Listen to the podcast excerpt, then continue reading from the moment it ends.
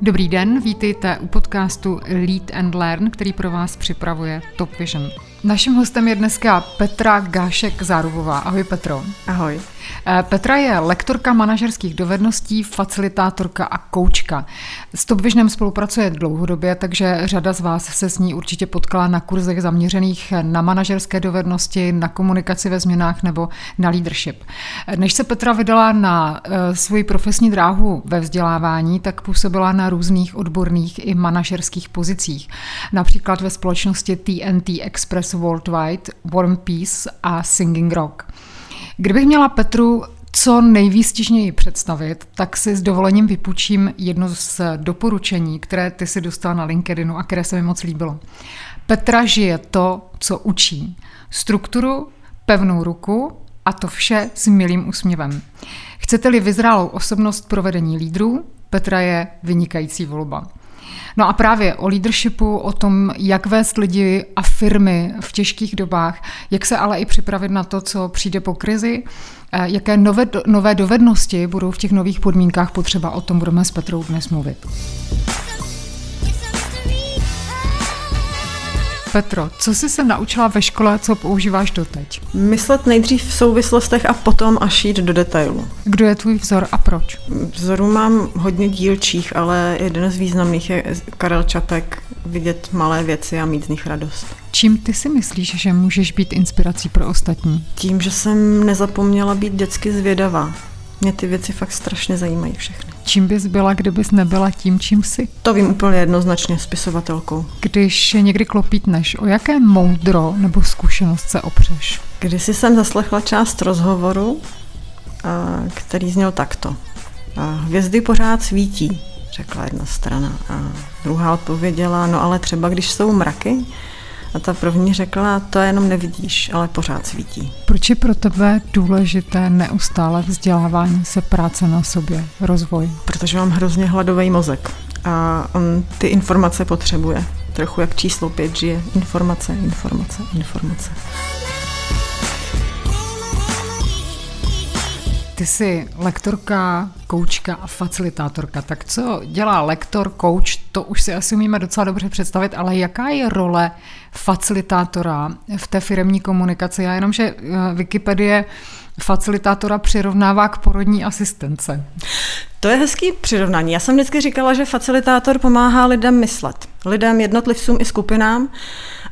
Je to vlastně třeba právě to kladení blbých otázek, který jsem zmínila. Tvojí rolí jako facilitátorky je zeptat se těch lidí na otázky, které by si třeba nepoložili, buď, že by je nenapadly, nebo protože se jim podvědomě brání, to je velmi častý příklad, kdy ta otázka, a pak třeba, řekl jsem konkrétní, miluju, protože jsem původní profesí logistik samozřejmě a my všichni logistici milujeme pětkrát, proč na tom logistika stojí.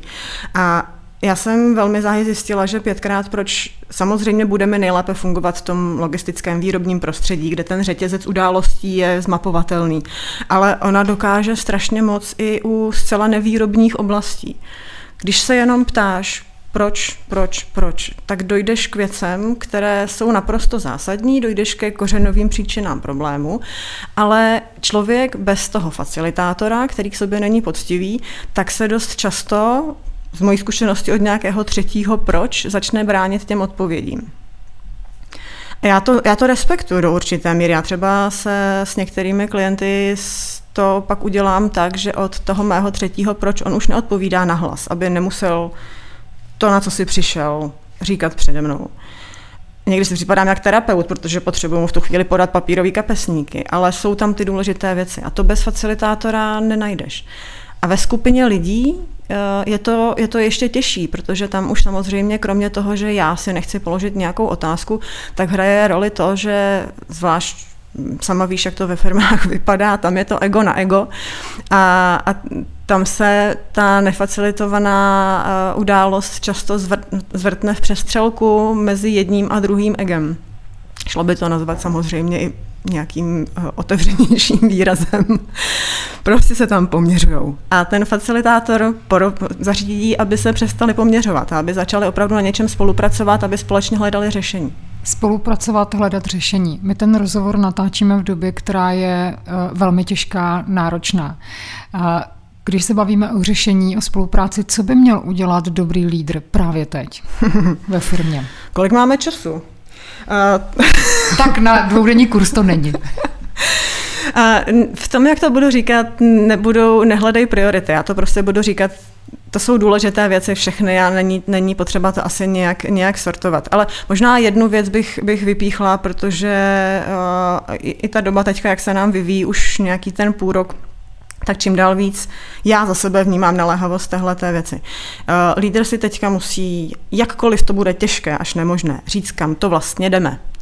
A Eh, pokud lidi poslouchají teďka nás, tak dost možná tam viděli i podcast eh, s Tomášem Firstem a pokud ho jenom viděli a neslyšeli, tak ať se teďka okamžitě pustí, hnedka kdo poslouchají mě.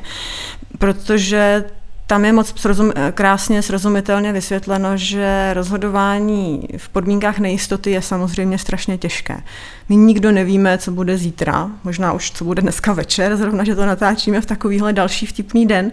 A, a přesto já po vás teďka chci, abyste řekli, kam, kam jdeme, kam směřujeme. Když to řeknu nějakou konzultantsko-leadershipovou větou, tak jakou máte vizi? Já vím, že to je těžký, ale pokud vám slíbili, že být lídr je lehký, tak vám lhali. Tak sorry, musíte mít vizi. Tak to je ta první věc. A druhá věc, eh, možná už na formulaci té vize, ale především potom na hledání cesty k té vizi. Budou ti lídři potřebovat vlastně tak trošku právě to, o čem jsme se bavili předtím u té facilitace. Budou potřebovat uh, skutečný dialog se spoustou lidí, to znamená, nebudeme přeměřovat, čí nápad je lepší a kdo je důležitější, ale budeme se snažit najít skutečnou pravdu, protože žádný člověk neví úplně všechno. Vždycky to konečné rozhodnutí je výsledkem toho, co je v těch jednotlivých mostcích. A to bez skutečného dialogu, bez odstranění všech možných překážek ve mně, v mém egu a, a v hierarchii a kdekoliv jinde nebude fungovat. A, takže mít vizi a umět s lidmi kolem sebe, možná už tu vizi formulovat, protože možná to nebudu mít dost síly a znalostí, abych to udělala já sama, a potom společně s těmi lidmi hledat tu cestu. A možná budeme muset uh, se teď učit z té zrychlené doby, která byla už vlastně před covidem. My jsme kdysi dávno, možná třeba před deseti lety ještě, byli schopní plánovat v horizontech let a svým lidem dávat roční cíle. To už pro rozumné lidi a rozumné firmy a rozumné lídry skončilo dávno před covidem. Ta doba je neskutečně akcelerovaná. Ale ti, co to nepochopili před covidem, by měli nejpozději teďka dneska, teďka, v tuhle tu hodinu, protože uh, my samozřejmě nebudeme schopní uh, pod tou zastřešující vizí, která možná taky bude mírně plovoucí, protože opravdu nevíme, kam ten celý svět směřuje, ale pod tou zastřešující vizí my budeme muset jít v kratších úsecích. A ono by se nabízelo tak, když mám teda těm svým lidem každý tři měsíce, každý měsíc aktualizovat jejich cíle, tak nemám se na to úplně vykašlat? No to jsem se právě chtěla zeptat, není to, není to až příliš rychlé a nejde to proti tomu formulování té vize? Samozřejmě, možná i některé zkušenosti z současné doby, eh, které nám dali pocítit, co se s námi děje, když nám ty cíle někdo mění každý den nebo každý týden, když se zrovna zpomalí tempo, to je blbost. Měnit lidem cíle, cíle ze dne na den. Ty lidi to přestane velmi rychle bavit. Přestanou tomu věřit? Přestanou, cože přestanou věřit tomu, co říkáš, ale přestanou věřit tobě. Jaký v tom je rozdíl? Zásadní. Uh, já jsem vždycky byla, mm, ne vždycky, ale tady v rámci Top Visionu a Edua Group a, a jinde na forech, kde se pohybuju, vždycky někdo přišel a říká, hele, definuj mi ten leadership, jo, definuj mi toho lídra. A já jsem nechtěla, protože to je tak široký pojem, že, že jsem se tomu bránila, ale pak jsem uh, pod tlakem přece jenom s jedním vzorečkem přišla, neříkám, že jsem ho vynalezla, uh, on se, protože existuje, tak, tak na něj přijde samozřejmě strašná spousta lidí. Leadership je o respektu a o důvěře. A ty můžeš, lidi můžou jednorázově zakolísat v důvěře k tobě, protože ty třeba po nich něco chceš a pak se to ukáže jako blbost. Ale ještě to nemusí úplně podlomit tvoji důvěru, důvěru jejich v tebe jako lídra a respekt jejich k tobě jako k lídrovi. Ale když jim takovouhle čuňárnu uděláš víckrát za sebou, tak už si nestratila jenom jejich důvěru v třeba tvoji nějakou dílčí kompetenci, ale jejich důvěru jako celek k tobě jako lídrovi.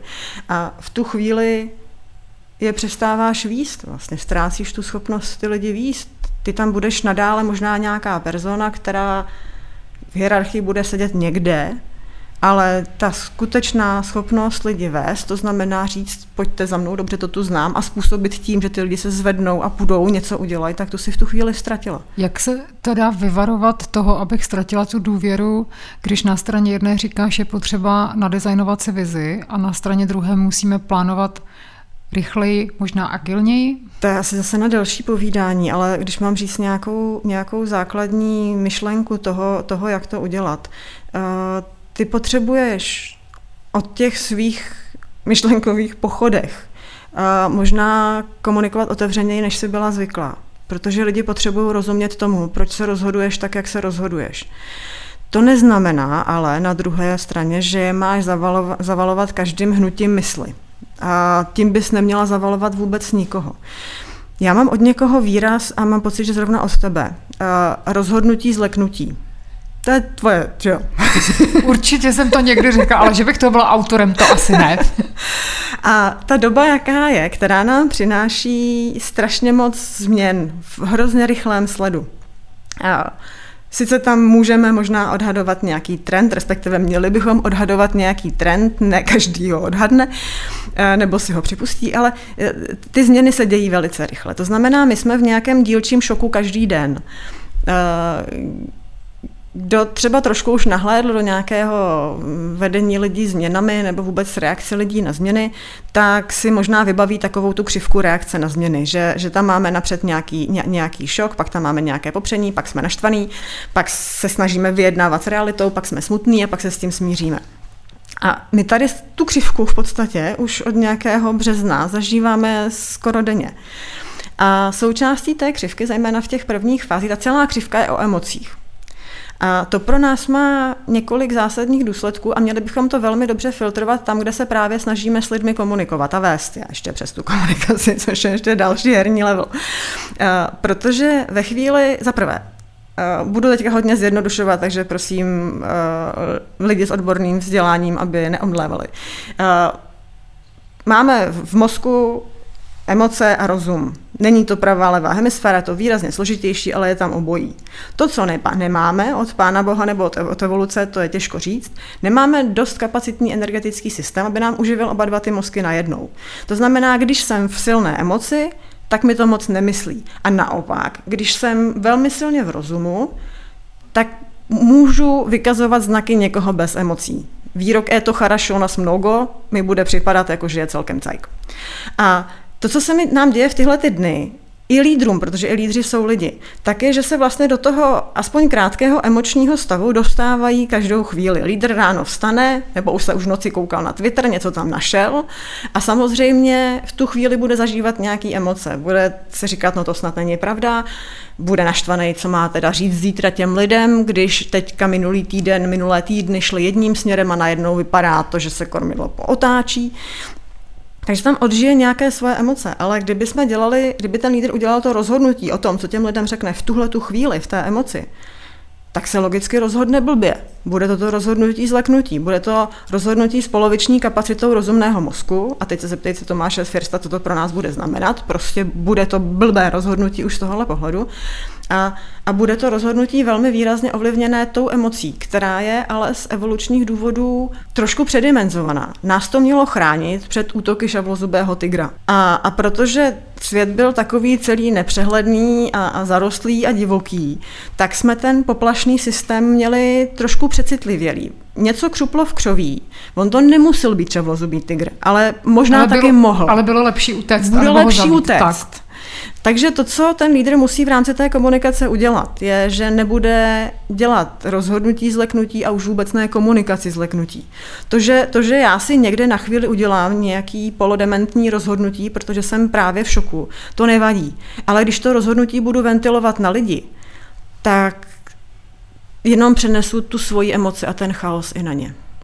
Možná eh, by tady stálo za to i připomenout, že emoce eh, je také nakažlivá. No rozhodně. Rozhodně. Dokonce lidi, a to je teďka špatná zpráva pro všechny uh, analytičtější lídry, kteří to vedou přes to rácio, domnívají se. Ta emoce je nakažlivější než ta myšlenka. Protože takhle jsme od evoluce udělaný. Už jenom proto, že ta emoce je rychlejší, ať chceme nebo Funguje nechceme. to rychleji, ano. Eh, ty říkáš, eh, že eh, člověk vlastně není změnový živočich, on jako nemá rád změny. A zmínila si, a asi si toho nejde nevšimnout, že teď všichni procházíme obrovskými změnami, ať už ve společnosti nebo ve firmách. Co je pro lídra v tuhle chvíli nejdůležitější, aby lidi o nutnosti změn přesvědčil? Aby z nich toho změnového živočicha udělal? On z nich změnového živočicha nikdy neudělá, ale bude schopen udělat z nich živočicha, který tou změnou bude schopen projít. A to je naprosto zásadní.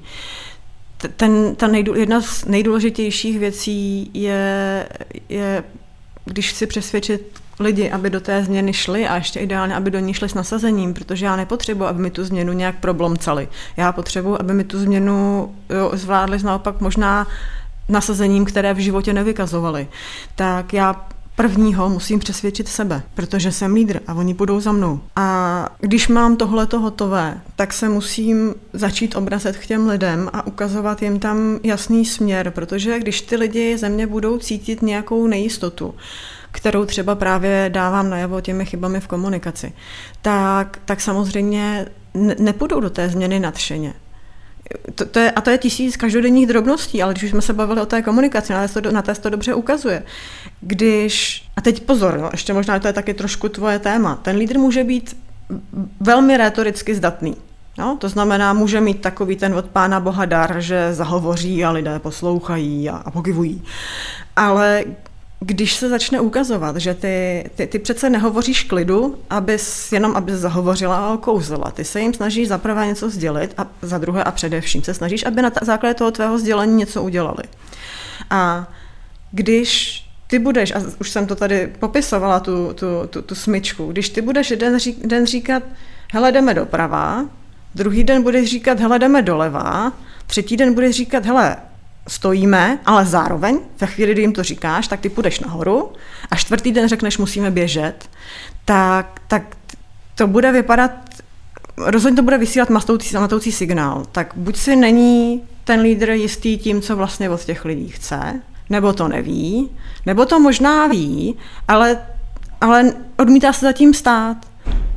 A to je to jsou, to jsou ty důležité věci. Ty musíš jako lídr, aby to ty lidi zvládli, za prvé mít tu myšlenku, mít tu vizi, mít ten plán, mít, mít tu cestu.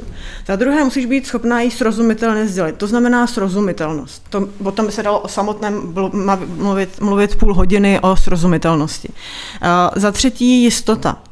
Ty musíš působit jistě. A to bych možná zdůraznila, protože samozřejmě při té turbulentnosti, která, která se tady kolem nás děje, tak my si budeme strašně moc nejistí, jestli jsme udělali dobrý rozhodnutí. Každý den, každou minutu, každou vteřinu si budeme nejistí. Ale ty naše lidi to nesmějí poznat. Báječná filmová scéna. Uh, statečné srdce, Můžeme si o Melu Gibsonovi myslet ošklivé věci jako o člověku, ale herec je poměrně dobrý. A tam je ta scéna, jestli si vybavíte, kdo si nevybaví, tak si najde, kdy on s tou hordou lidí, kteří ještě včera byli malozemědělci, neschopní zacházet se zbraněmi, tak najednou má čelit jízdnímu útoku. A když je záběr na jeho tvář, tak zmalovaná modře, možná se vybavíme všichni, tak pod všema těma barvama a, a pod vším tím řevem hold, hold, hold jsou vidět oči, které jsou si vlastně strašně nejisté, ale naštěstí ty lidi stojí za ním, protože on tomu útoku jde, jde, do čela a nevidí tu jeho nejistotu. A slyší, ale slyší ten jeho hlas, hold, hold, hold, vydržte, vydržte, vydržte. A to je to, co musí jako lídři udělat. Já si můžu být tisíckrát nejistá a, a ve chvíli, kdy odejdu od svých lidí a zavřu se doma, tak se můžu zhroutit a brečet a opít se. To můžu, ale ty lidi to nesmějí vidět, protože pro ně já jsem jediná jistota tady v té šílené době. Když jsem já pro ně ta jediná jistota, někdy ale musím na ně přenášet rozhodnutí, které třeba není moje. Je to rozhodnutí, které přišlo někde já nevím, třeba z centrály nebo z evropské centrály, to je jedno. A já si tím možná nejsem jistá. Jakou chybu tady uh, ti lídři dělají? chybu, která je tak strašně častá, že už bych za ní asi střílela a odebírala papíry na, na leadership rozhodně a možná i na management, protože pro mě lidi okamžitě diskvalifikuje z pozice lídra lomeno manažera. A, a to je to, že ten svůj pocit, že to rozhodnutí je blbé, ventiluju na ty lidi. Ty důvody můžou být možná srozumitelné, protože já před nima, to jsme bohužel slychali u jednoho my to slycháme velmi často obecně, tahle situace je fakt strašně častá, ale u jednoho klienta, kde procházeli nějakou uh, změnou, která tady na české lokální úrovni uh, zřejmě nebyla úplně ideálně zvládnutá, tak tam jsme ji slyšeli uh, ze všech úrovní managementu, nejenom z těch low úrovní, kde to je opravdu hodně časté, tam prostě to, to co zhoru dopadá, tak dopadá s tou největší razancí potom, to je tam se to má vykonat, ale slyšeli jsme to i od midlů a, a od topů. A to byla věta, já před nimi nemůžu ztratit tvář. Protože z jejich pohledu to co, to, co ta Evropská centrála po nich chtěla, tak opravdu biznesově nedávalo smysl. Bylo to vlastně několik kroků zpátky. A já můžu tomuhle pocitu rozumět, ale nesmím ho pustit mezi, mezi lidi. Já lídrům nabízím takovou berličku v tuhle tu chvíli, pomůcku, jak se tomu vyhnout, protože ten můj akutní pocit, že to rozhodnutí top managementu nebo centrály je úplně pitomé, může být a velmi často bývá důsledkem právě zase rozhodnutí zleknutí.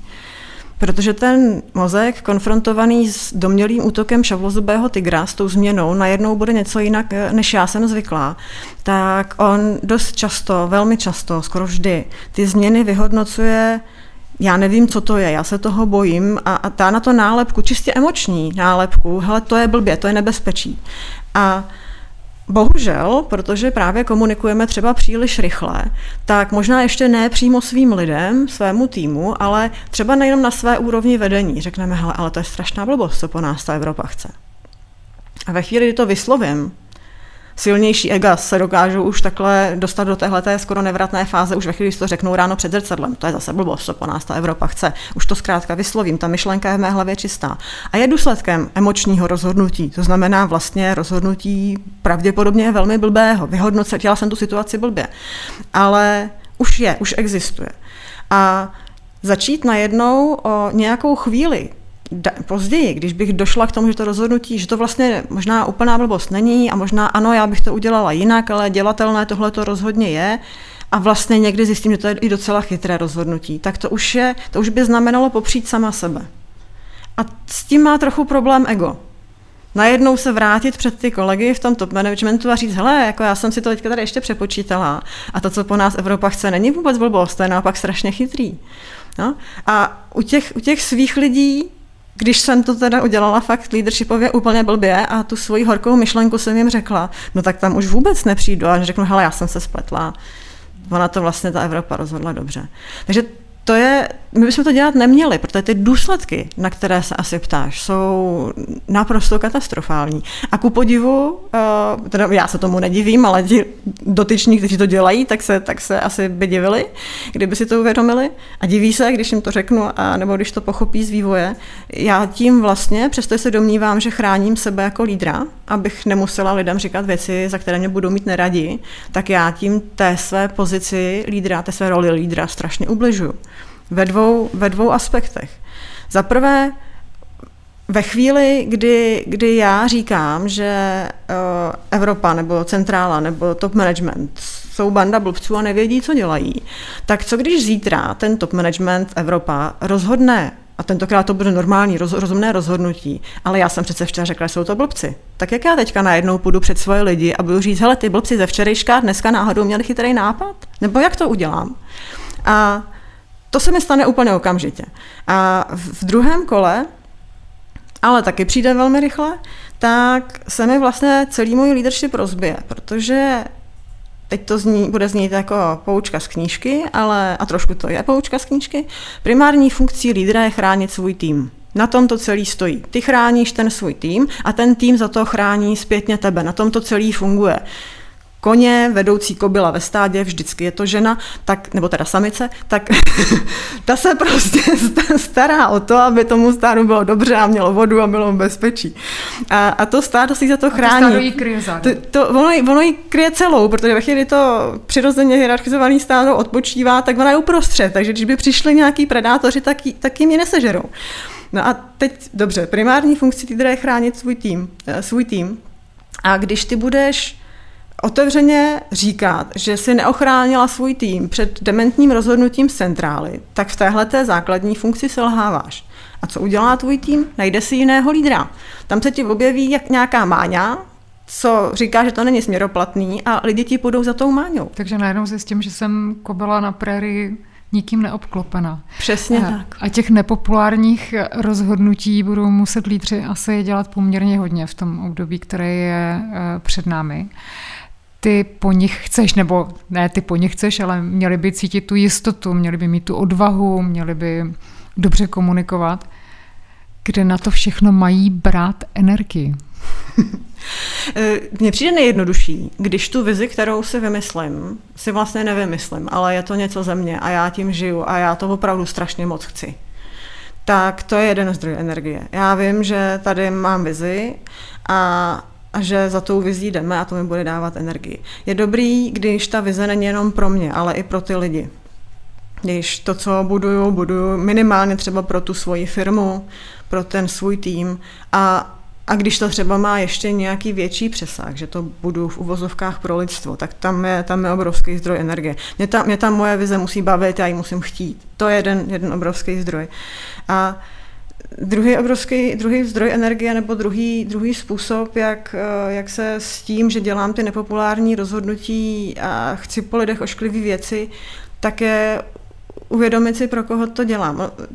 Nebo aspoň mě tohle to vždycky pomáhalo a doporučuji to lidem, a tak nějak z toho, co mi říkají, jim to funguje taky.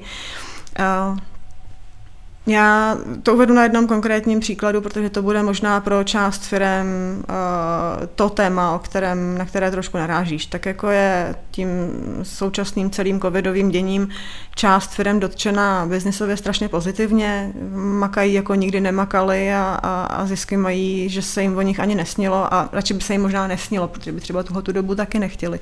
Tak jsou samozřejmě i firmy dotčené negativně. Ty firmy vědí už teďka a budou to vědět, i když si stanoví tu vizi, že, tu, že tou krizí nebo tím, co se nám tady teďka děje, neprojdou v plném počtu, že budou muset zredukovat, zredukovat stavy. To je častý rozhodnutí, který dneska dělám. A já, mě vždycky pomáhalo uh, uvědomit si, že já tohleto strašný rozhodnutí, včetně té exekuce toho rozhodnutí, že ty lidi fakt vyrazím, dělám, protože když to neudělám, tak nepřežije nikdo. Já to dělám proto, aby přežila ta firma a dávala uh, peníze, práci a v ideálním případě i radost těm, kteří s tou firmou půjdou dál. No, někdy jako lídr chráním svůj tým tak, že z něj ochráním jenom ty nejdůležitější lidi. A to je strašně těžký rozhodnutí, ale musím ho někdy udělat. A pak je samozřejmě docela chytrý ujasnit si, který lidi vlastně potřebují chránit. Jednou uh, i tahle těžká doba skončí. Uh, my do stejné řeky už se nevrátíme zpátky. Uh, co se lídři a manažeři budou muset naučit do té nové doby? Tam bude spousta změn, které se teďka strašně těžce predikují. Eh, já můžu mít nějakou svoji hypotézu o tom, do jakého světa to vlastně směřujeme, ale a mám ji víceméně už od prvních dnů, kdy se tohle začalo dít a kdy jsme tady společně jeli ty webináře na, na to, jak na remote práci a tak dále. Takže ano, moje hypotéza je, že ta remote rovinná práce na dálku a vedení lidí na dálku se velmi posílí a protože samozřejmě byť nám teďka nějaké vývoje vakcín vypadají docela optimisticky, tak uh, pořád uh, nejsem, nejsem lékař, takže to nedokážu odborně posoudit, ale v, zejména v těch prvních dnech uh, jsem si říkala, že by možná nebylo špatné připravovat se na svět, který bude dlouhodobě, v řádu let, nějakým způsobem ovlivněn něčím takovým. Takže tam může být nějaký, nějaký takovýhle aspekt, ale já si myslím, že to, my těžko můžeme úplně předjímat, jaký ten svět vlastně bude. Ale můžeme se naučit vlastně právě ty věci, které jsem už tady zmínila, to, protože ten svět je vždycky jenom nějakým prostředím pro tu moji vizi a, a pro to, ve kterém já, a ano, budu možná muset tu vizi um, definovat flexibilně i gumověji, aby mi fungovala. Budu možná muset uh, se naučit rozhodovat se jinak. Uh, tentokrát už definitivně a já patřím k lidem, které tohle, kteří tohleto říkají už hodně dlouho, tak teďka to budu říkat společně s nimi ještě důrazněji. Eh, s zlozvykem velké většiny manažerů a tím pádem i velké prostě lidí, velké většiny lidí, rozhodovat se podle trendů.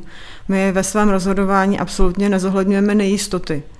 No, my si, včera to bylo tři, dneska je to čtyři, tak zítra to bude pět a my nejsme připraveni rozhodovat se v podmínkách nejistoty a pracovat s nejistými prvky. To, to je absolutní nutnost tohleto se naučit a za ty rozhodnutí, což je manažerská věc.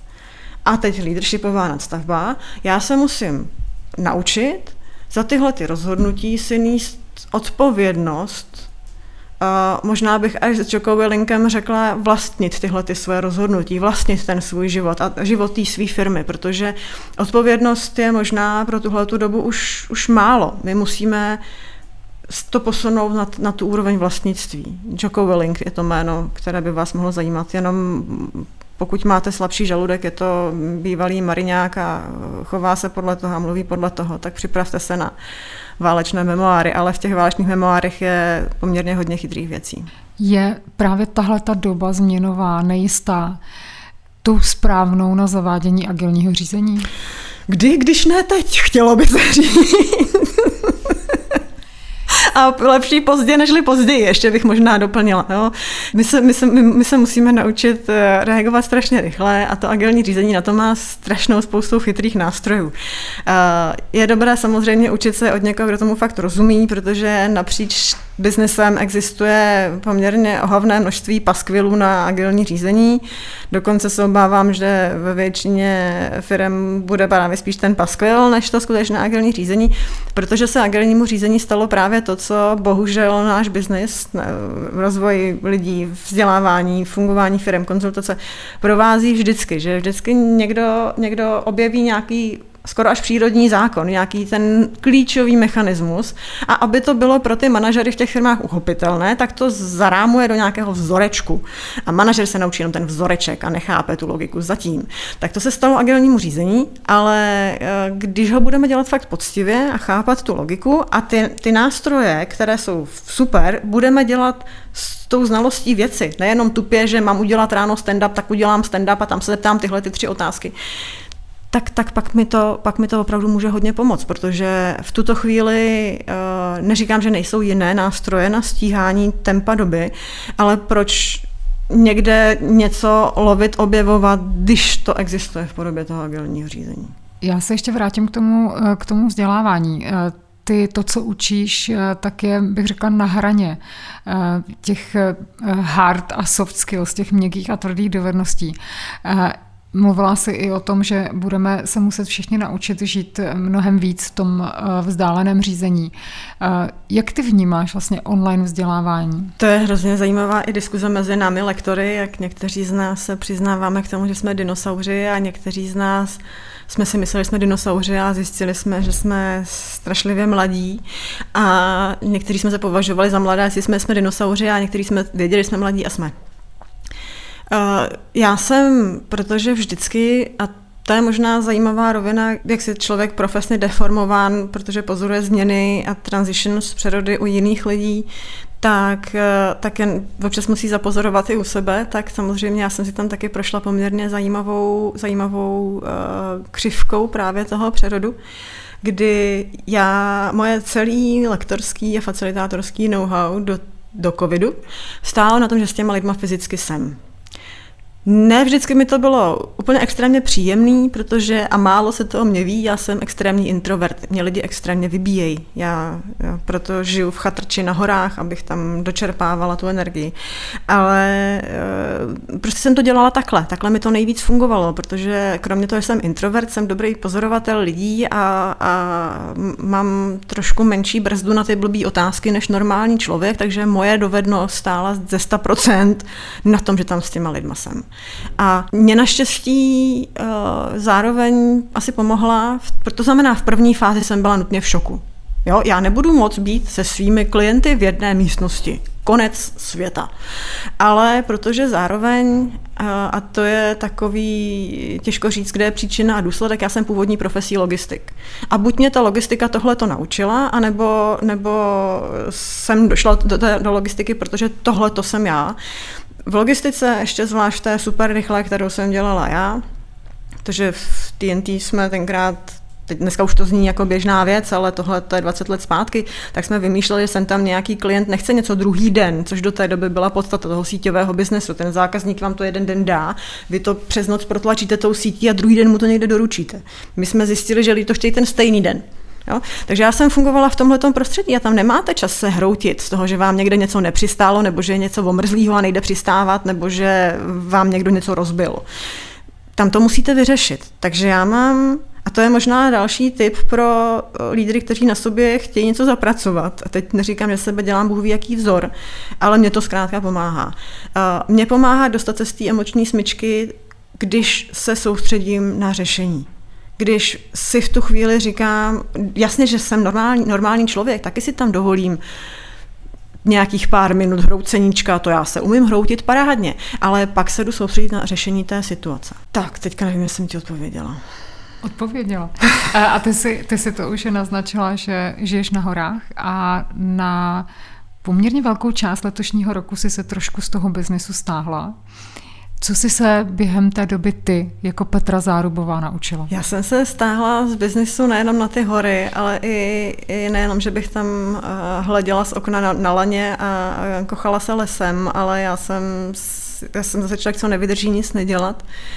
Takže jsem si na tu dobu stažení se na business detox, jak jsem tomu říkala, tak jsem si opatřila poměrně fyzicky náročnou práci, kdy většinu času mě zastihnete s vidlema v ruce, jak stojím někde v Německu v potoce a vyhazuju z toho potoka tuny přírodního materiálu, který tam můj manžel posekal a schodil na toho potoka. Takže díky bohu, že v covidu si nepodáváme ruce, protože bych vám podala pazouru plnou mozolu. Eh, já jsem se, já jsem se jednak naučila to, že jsem schopná tohle to udělat. Já jsem si pauzu od lektořiny chtěla dát strašně dlouho. Eh, ne kvůli lektořině samotné, ale kvůli tomu, že jsem už posledních pár let cítila, že to dělám moc intenzivně nejenom psychicky, že jsem v tom moc namočená a moc to prožívám, ale i fyzicky. Já jsem byla, ano, už jsem v té době měla tu chatrč, ale byla jsem vlastně většinu roku stejně někde na cestách a ne v té chatrči a najezdila jsem přes 50 tisíc kilometrů ročně autem a další ohavné tisíce kilometrů vlakem. A to bylo prostě moc. To navzdory tomu, že, že jsem vždycky říkala, že základem lektorské práce je tolerantní partner a skvělé auto, tak to prostě bylo moc.